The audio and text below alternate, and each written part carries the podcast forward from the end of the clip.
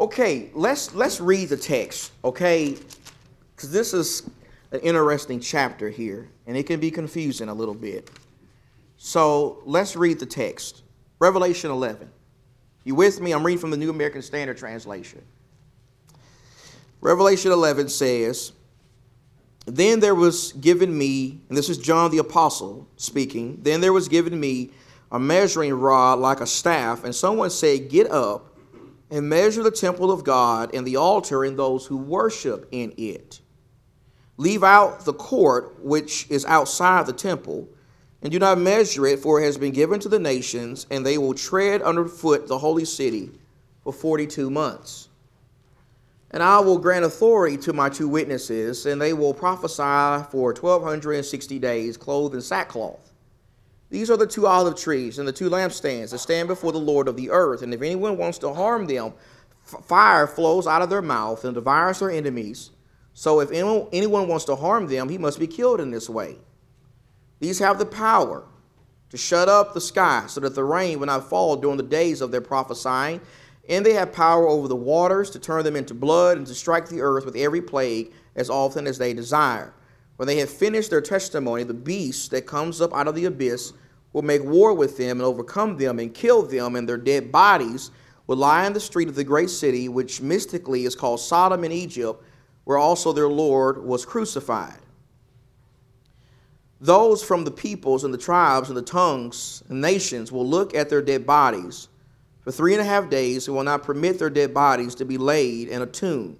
And those who dwell on the earth will rejoice over them and celebrate, and they will send gifts to one another, because these two prophets tormented those who dwell on the earth. But after the three and a half days, the breath of life came, uh, the, the breath of life, I'm sorry, from God came into them.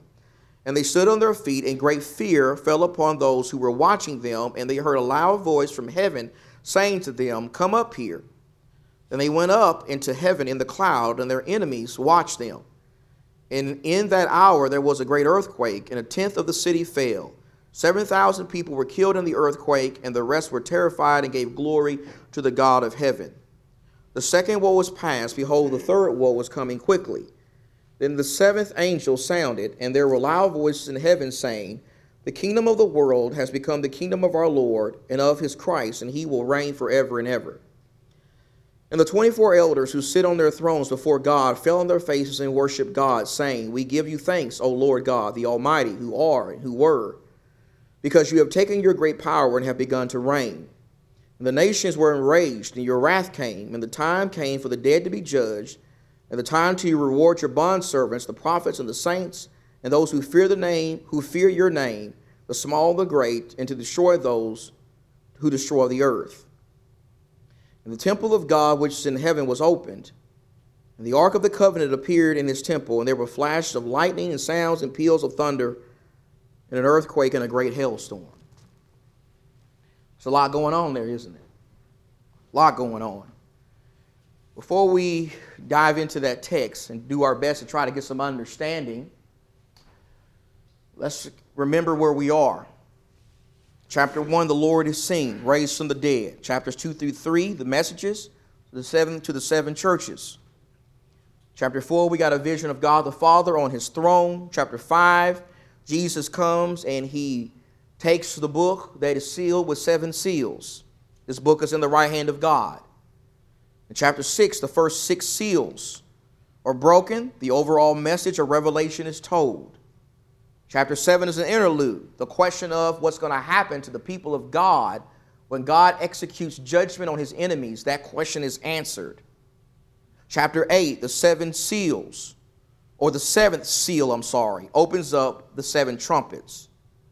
The first four trumpets have to do with natural calamities, judgments that God would bring through natural disasters on the earth. God was hoping these judgments would have led the people to what? Repentance. They did not repent. In chapter 9, we find the next two judgments. These were even more severe, but Rome still did not repent. Chapter 10, we saw that because of their refusal to repent, God decided to bring a final judgment upon the empire. He decided that the time for repentance was up. And then in chapter 11, the continuation of the interlude, God is going to disclose the, the outcome to the war. Basically, in this chapter, you find a summary for the rest of the book. Now, remember again, chapter 10, God gave them a chance to repent. He sent judgments that were designed to cause them to repent. They refused to. Seven peals of thunder symbolized judgments God could have sent, but He didn't. No more warnings were coming. The little book that was in that chapter, remember the little book that was mentioned there? Contains information about the seventh angel that had yet to sound. The message of the little book was going to be both good and bad. It was going to be good for who? God's people, but bad for, that's right, the enemies. And then the, towards the end of chapter 11, the seventh angel will finally sound. Chapter 11. This chapter summarizes the rest of this prophetic book. God will reveal the outcome to this spiritual war. He's going to go ahead and tell his people what's going to happen. In chapters 12 through 22, he retells the events of this chapter in more detail. The purpose of this chapter, chapter 11, was to inform his people that the kingdom of God will prevail against their enemies. This was designed to motivate them to hang in there a little longer. The next few chapters, chapters 12 through 15, are building up to the climax of the book, which is found in chapter 16. It is crucial that we do not allow the symbolic language in this chapter to confuse us. We can't let that happen. A sequence of events are transpiring in these chapters. A story is being told that pertains to the final outcome of the battle between the kingdom of God and the workers of Satan. Now, here are some key things that we should have noticed or we need to notice in this chapter. We got a temple being measured and the holy city is trampled. Do you notice that? Two witnesses prophesy. When the testimony, their testimony is finished, the beast overcomes and kills them. As a result, the earth rejoices, and their bodies lie for three and a half days. The witnesses rise up, they ascend, and a tenth part of the city falls. The seventh trumpet then sounds, and the kingdoms of the world become the Lord's. Now, I got to tell you a few things, and I hope you don't get too upset with me here. But because this is such a meaty chapter and there's so much I need to do this morning, I'm going to have to limit comments. I usually don't do that, but I got to do it today. So please forgive me for that. We got all kinds of people in the room. We got new Christians, we got seasoned Christians, and I got to navigate through this with great precision. And I, just need you to just allow me to let you know when the comments can come in. So just don't raise your hand until I cue you on that because I got to keep my train of thought. We got a lot to talk about right now. I also want to say that it's because I know many of you are great Bible students, and I mean that with sincerity. You may disagree with some of the things I say. You may disagree with my interpretation of these things. And I'm totally fine with that. I would just ask that we don't hash that out here.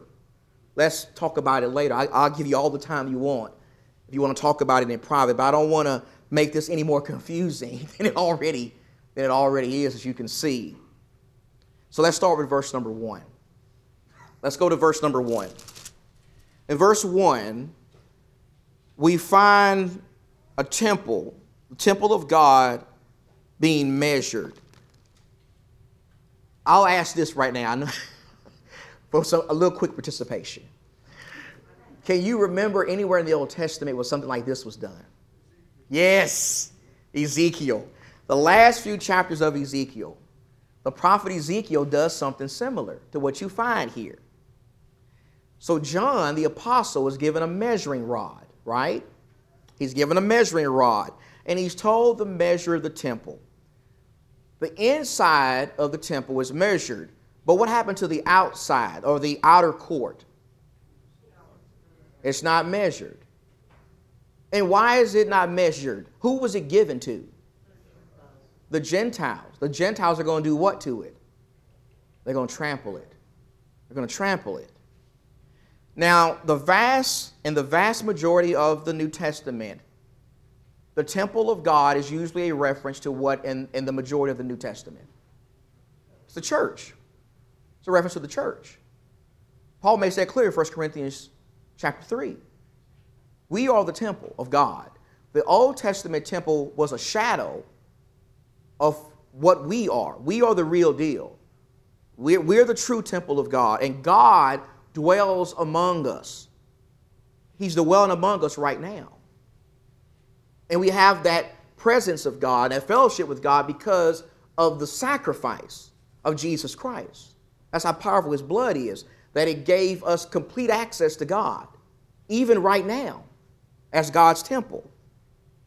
So the temple is in the New Testament is usually a reference to the church, the people of God, the redeemed, the saved. I take verse 1. This is my thinking on it from my study. And I, I you know, I, I, I try to teach what I believe to be true. I take verse number 1 to be similar to what we find in Revelation 7. I believe that the measuring of the temple here represents God marking and sealing his people again. I believe that God is promising here to save and protect the souls of his people. The souls of his people. As some scholars say, the language here is referring to God saving and protecting the inner being of his people. But the outer part is going to be different. Inner, outer. I think that's what the language is symbolic of. God's going to save the souls of his people while at the same time he's, going, he's letting them know that they're going to suffer some persecution. They're going to suffer outwardly, but inwardly they would be saved.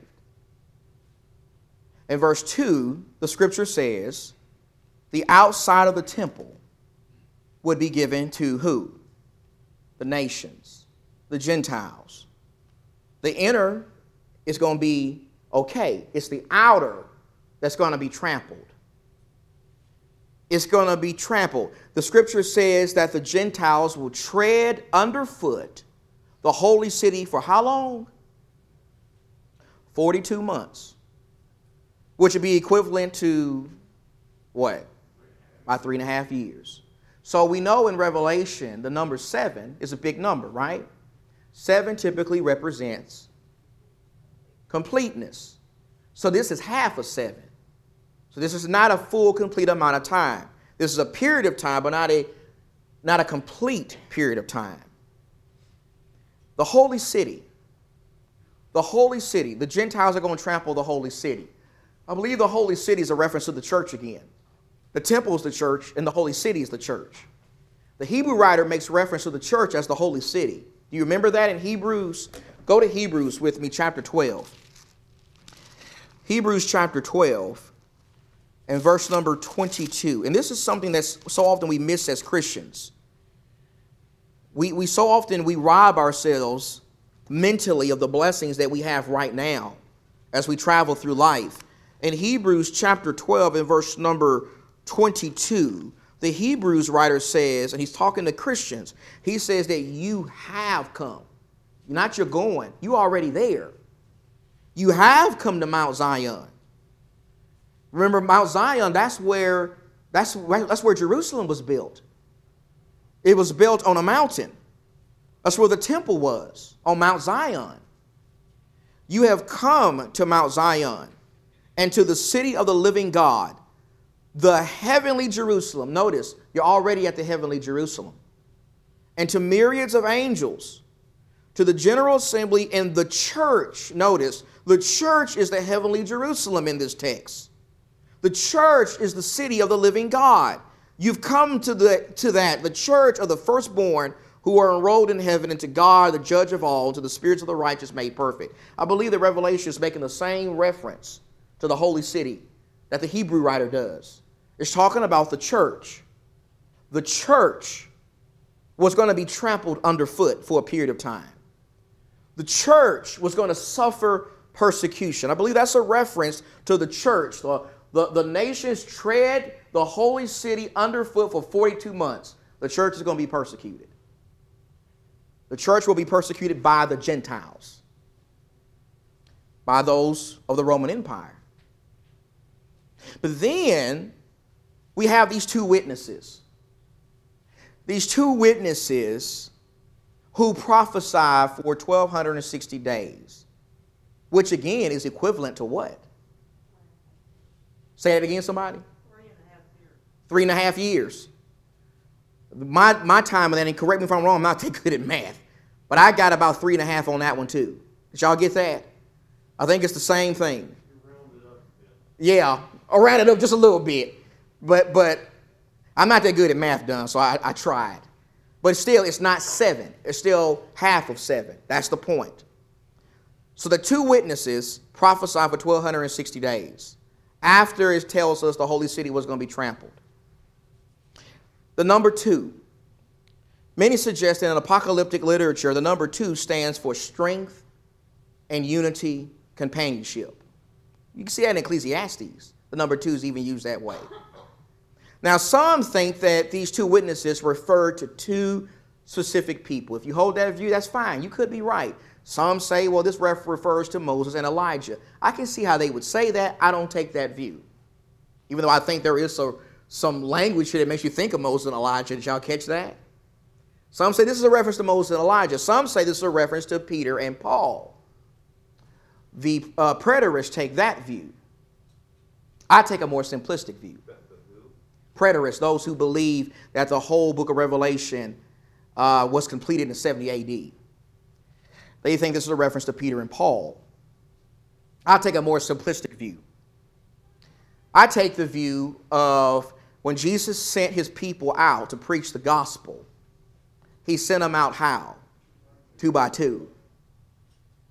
So I believe the language here is a reference to God's people proclaiming the gospel throughout the world. I think this is a reference to the people of God going out for a period of time preaching the gospel, spreading the borders of the kingdom. I think this makes sense when you put it with verse number four. Because in verse number four, these two witnesses are also called what else? Olive trees and what else? Lampstands. Lampstands support light, and olive trees provide the oil for the lamps. Even though God's people were being persecuted, they're going to shine forth the light, the light of the gospel throughout the world. Go ahead, Don. So you jump at the Go ahead. Uh, no, go ahead, sir. Go ahead. The, two olive trees, if, if, you go back to Zechariah. And I was going to say that. Zechariah 4. Zechariah 4. Let's get the ruler and the high priest together for all authority and word. Yes. And I think that's what's going on here. I think it's the Lord Jesus Christ and his people working together to spread the gospel. And, and I actually was just about to say that. You find similar language to this in the book of Zechariah. Zechariah chapter 4, for you to read that later. But I believe here this language is symbolic of the Lord and his people spreading the gospel, spreading the borders of the kingdom. I think verses 5 through 6 talk about the same thing. I think verses 5 through 6 refer to the preaching of the gospel by God's people and them confirming the message with miracles. Remember Mark 16, where Jesus told his people, Mark 16, uh, let's just look at that. Let's just read it instead of me just trying to quote it right now. Hang with me. This all makes sense, I believe, in a little bit. Just hang with me. Remember, there's a story being told. This is the story of Revelation. This is the story of the rest of the book. That's how you have to look at it, I believe. But it's being told in apocalyptic in an apocalyptic way. In Mark 16 and verse 15, Jesus told his people, Go into all the world and preach the gospel. He who has believed and has been baptized shall be saved. He who has disbelieved shall be condemned. Verse 17 says, These signs, miraculous signs, will accompany those who have believed. In my name, they will cast out demons. They will speak in new tongues. They will pick up serpents. And if they drink any deadly poison, it will not hurt them. They will lay hands on the sick and they will recover. So then, when the Lord Jesus has spoken to them, he was received up into heaven and he sat at the right hand of God. And they went out and preached everywhere while the Lord worked with them. And he confirmed the word with the signs that follow. Now go back to Revelation. Revelation chapter 11 here. I think verse number 5 is a reference to the Christians preaching and the power of the gospel. I believe as they go out and preach the gospel, they're going to be persecuted, but they have something, a message that's as powerful as fire. They have a dynamite message. They have the gospel. So even though people are trying to stop them, they continue to preach the gospel. They're not harmed. A powerful message flows out of their mouth like fire. That message is able to conquer all their enemies. The gospel is a message of conquering, it conquers hearts, it conquers wickedness. So, because of that, the people want to kill them. Then in verse 6, I think that language there's a reference to them confirming the message with miracles. Elijah did that in his time. Elijah demonstrated that he was a true prophet because not only did he prophesy, but he did what else when he prayed? He stopped the rain. He stopped the rain literally for three and a half years. And then the second part of verse number six is a reference to what Moses did. Moses demonstrated that he was a true prophet of God by doing what? But even before that, the plagues, all the plagues, all the things he did before Pharaoh were signs that he was a true prophet of God and that Pharaoh needed to listen to God. I believe verses 5 and 6, to summarize it simply, is the gospel is going out. It is a powerful message, just like fire coming from the mouth of God's people, and the people are confirming this with miraculous signs. Does that harmonize with the New Testament? Did not the people of God preach the gospel? Did not conquer the hearts of, of people? And did, not, did they not confirm that with miraculous signs? The Lord said they would. That's what happened. So I think that's what's going on there.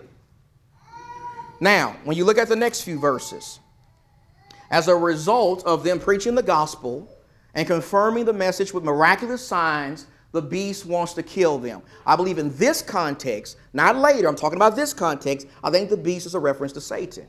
You may want to say it's a reference to the workers of Satan. Same thing. I can think we can go both ways with that. But in, in, the one who opposes God, I believe Satan here makes war with the saints. He overcomes and he kills them. The world does not give them proper burials, and the world celebrates it. Verse number seven. Verse number seven talks about the beast coming up out of the abyss to make war and overcome and kill the people of God. I think that's a reference to Satan and his henchmen. They're, de- they're, they're killed. Again, this is a work of Satan and their bodies lie in the street. I think the reference to Sodom in Egypt there is a reference just to wickedness. Rome had become a wicked and corrupt empire, like Sodom, like Egypt. And in verse number nine, we see that the people of the empire, the wicked, they don't even give them a proper burial. They mock them, they ridicule them, they give them no honor in their death or in their deaths. And in verse number 10, we see not only do they not only do they not honor the people of God in their deaths, but they celebrate it. They throw a party. They think they're winning. We're going to rid the world of these Christians. I think this is a reference to Satan persecuting the people of God and the wicked celebrating, celebrating this. But they think they've won. They only think they've won. After a period of time, God's people are vindicated. The cause is not utterly defeated as the enemy supposed. God's people reign with him in victory. This caused the enemies to have great fear in their hearts as they experience the judgment of God. We look at verse number 11. Three and a half days after a period of time, not a complete amount of time, a period of time, the people of God, they're vindicated. I think the idea of breath, the breath of life from God came into them. The, the, the cause of God is rejuvenated. They're vindicated. Vindication has come. I think that's further emphasized in verse number 12. Verse 12, I think the idea there of they are coming up to God is the idea of vindication. The cause is not over. God's people are being vindicated by the Lord. Verse 13, I think, talks about the judgment of God. God not only vindicates his people, but he vindicates them through judgment. He brings judgment upon the empire. And as a result of the judgment that comes from God, the end of verse 13 says, the people are terrified, and some of them even start bringing glory to God. So I think we see the vindication of God's cause in those verses. And then in verse 15, down to verse number 19, the seventh trumpet sounds. And God's judgment, God brings judgment to Rome, and Christ reigns as King of kings and Lord of lords. Verse number 15 again. And then I'll, after this, I'll open the floor for some comments. But in verse 15, it talks about the kingdom of the world has become the kingdom of our Lord and his Christ. He's going to reign forever. God's people are victorious, even though it appeared they were going to be defeated. This causes the people of God and those in heaven to praise God, to worship God, verse 16, to give thanks to God, verse 17, to celebrate God because his wrath came and he judged these enemies of his people. The cause of God was vindicated. But that's not even the best news. I think the best news is found in verse 19, where we see God's people at the end of all of this are given access into God's perfect presence.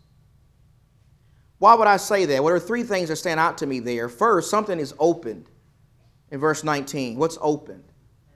Heaven is opened, the scripture says. So you have God's people going to heaven.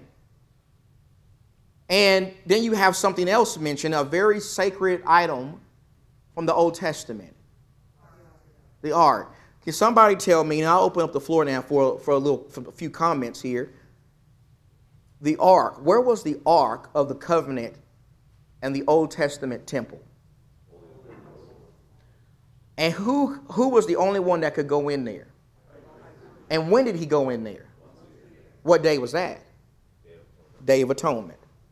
So the high priest goes into the most holy place once a year on the Day of Atonement to offer a sacrifice for himself and the, and the sins of the people. He was only one allowed in there once a year. Inside the most holy place was the Ark of the Covenant. That above it were cherubim, right? And, and, and that all represented God's perfect presence with his people on earth. And inside the Ark of the Covenant were three different items, right? Do you remember one of them? The, the, the okay, so I heard two there. We got the, the manna that came from heaven while Israel wandered in the wilderness for 40 years. You have uh, Aaron's rod, and you had a copy of the, of the law, the Ten Commandments. And all of those things, and I've even preached this in the sermon, point to Jesus in some way, right?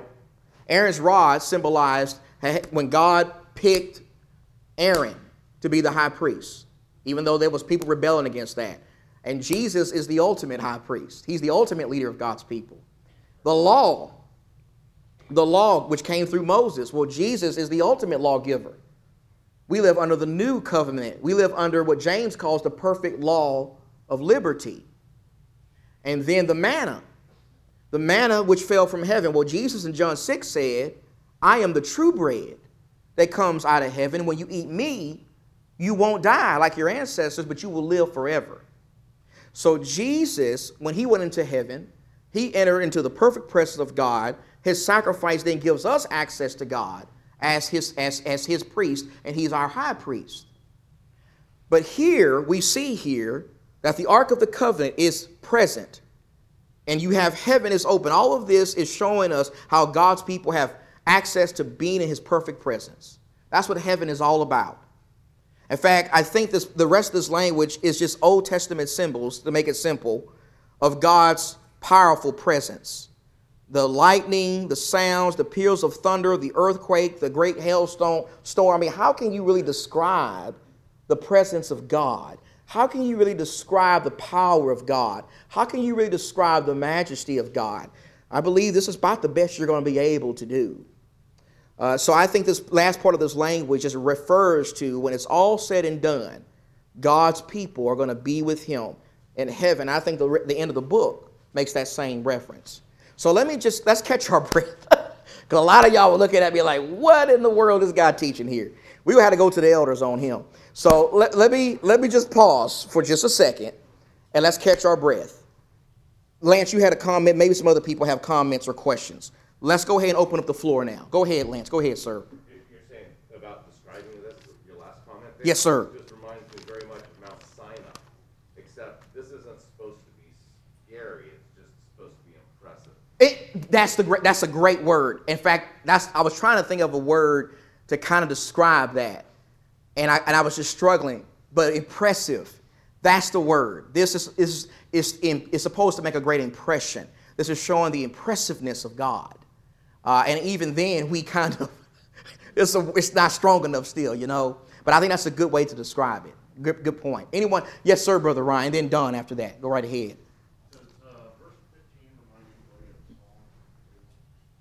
You say, what, what verse was that again, sir? Verse 15. Oh, of Psalm 2? Absolutely. I haven't thought about that before, Ryan. I, I really don't know.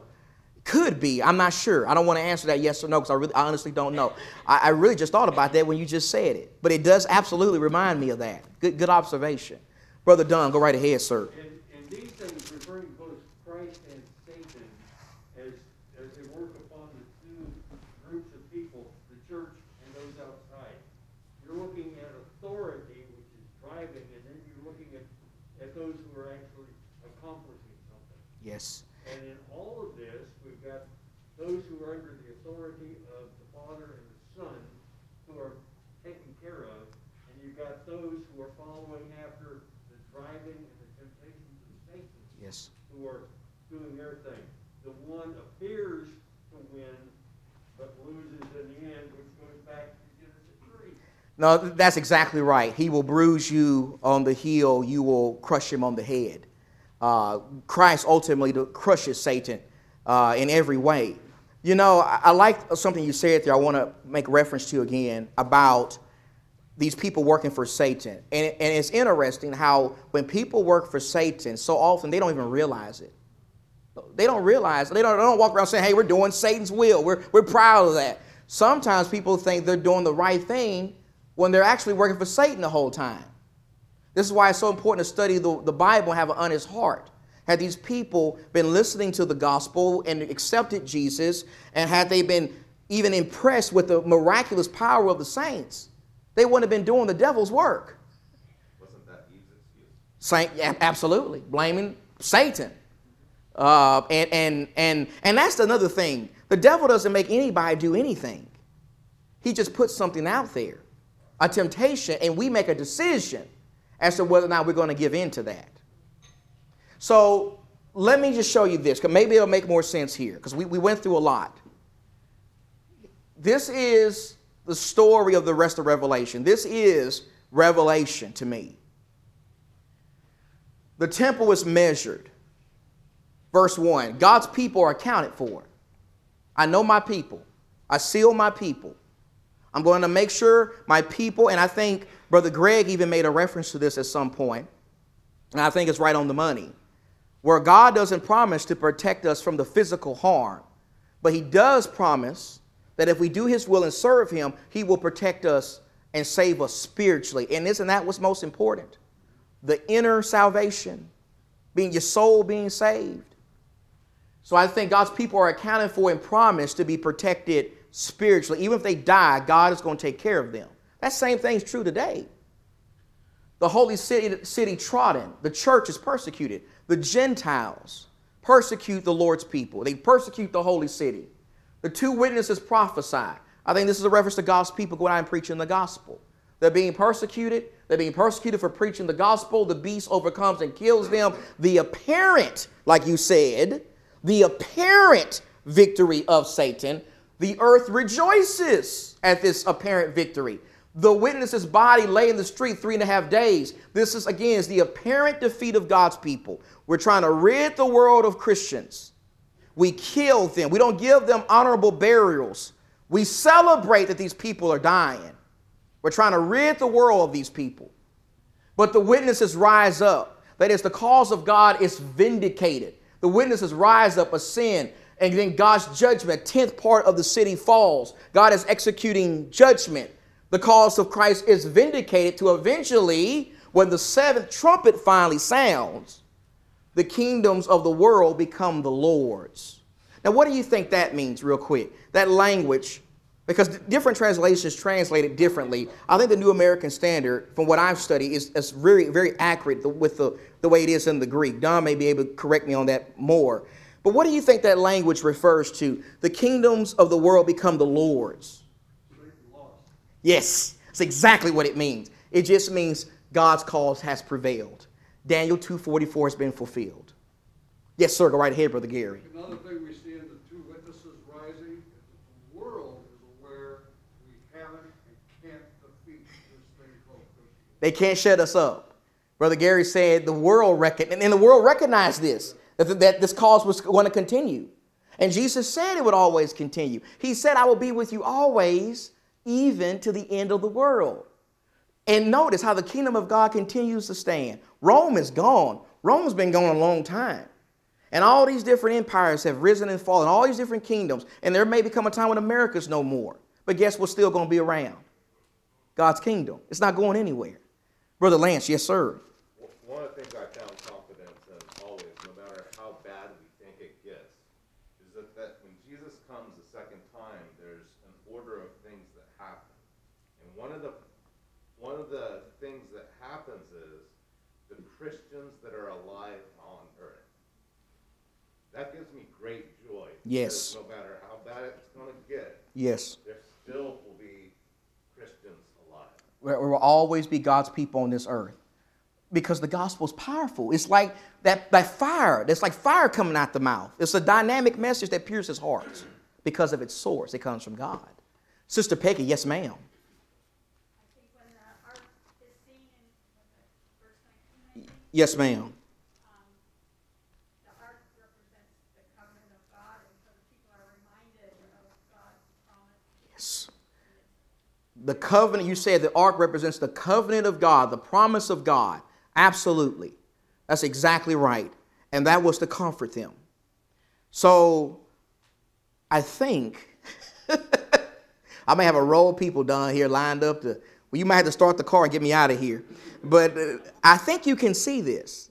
But let me just say this before we close. Do you see now why I kept stressing these guideposts? Do you see that now? Why I kept emphasizing we have to understand the style of the book. This is an apocalyptic book. One of the reasons why Revelation is the most abused book in the Bible is because people go to it and they read it literally. They're waiting for this literally to happen. They think this stuff literally happened. No, this is apocalyptic language, signs and symbols, the genre of the book, the background. When you understand, when you keep reminding yourself that Christians are being persecuted during this time, then it makes more sense when you remind yourself of the audience, the seven churches of Asia, people in the hot zone of Roman persecution. When you remind yourself of the time frame, these things will surely come to pass. When you remind yourself of the theme, Christ wins. I believe that, that this interpretation of this chapter fits right in line with everything found in chapter one apocalyptic, persecution, early Christians, shortly come to pass, Christ wins. It's all there. Now, before we close, let me just say this. if you disagree with all of this, I want you to know we can still be friends. I love you. It's okay to disagree on this kind of stuff. This is not baptism, okay? It's not repentance. It's not marriage, divorce, and remarriage. We're talking about inter- trying to interpret an apocalyptic book. I will say, maybe you agree with this, the original audience, when they read it, do you think they got it pretty easy? Oh, yeah, they got it pretty easy. They were familiar with that genre. We got to work a little bit harder. We got to work a little bit harder. We got to study our Old Testament more. The, the, the Jews, especially the Jewish Christians, they knew the Old Testament like that. I mean, it was nothing. They memorized the whole thing. We got to work hard to study our Old Testament, and we have to work harder to understand the nature of apocalyptic language. Again, I want to recommend a book to you, okay? If you're on, if you go on Amazon or if you like to read, there's a short little book. It's only about 90 pages, maybe 100. It's an easy read, but it's a great book. It was written by Mark Roberts. We know, we know Mark Roberts, preacher out in, in Texas, Dallas, Texas. We're going to have him for a meeting, I think, in a few years. Mark's one of my favorite preachers. He wrote a book, a little book called Understanding Apocalyptic Literature. It's easy read. Probably get it on Amazon or something. I would recommend that book to you. Uh, and it really goes through that and talks about how this genre was used by the Jews over and over again, and you find a lot of it in the Apocrypha.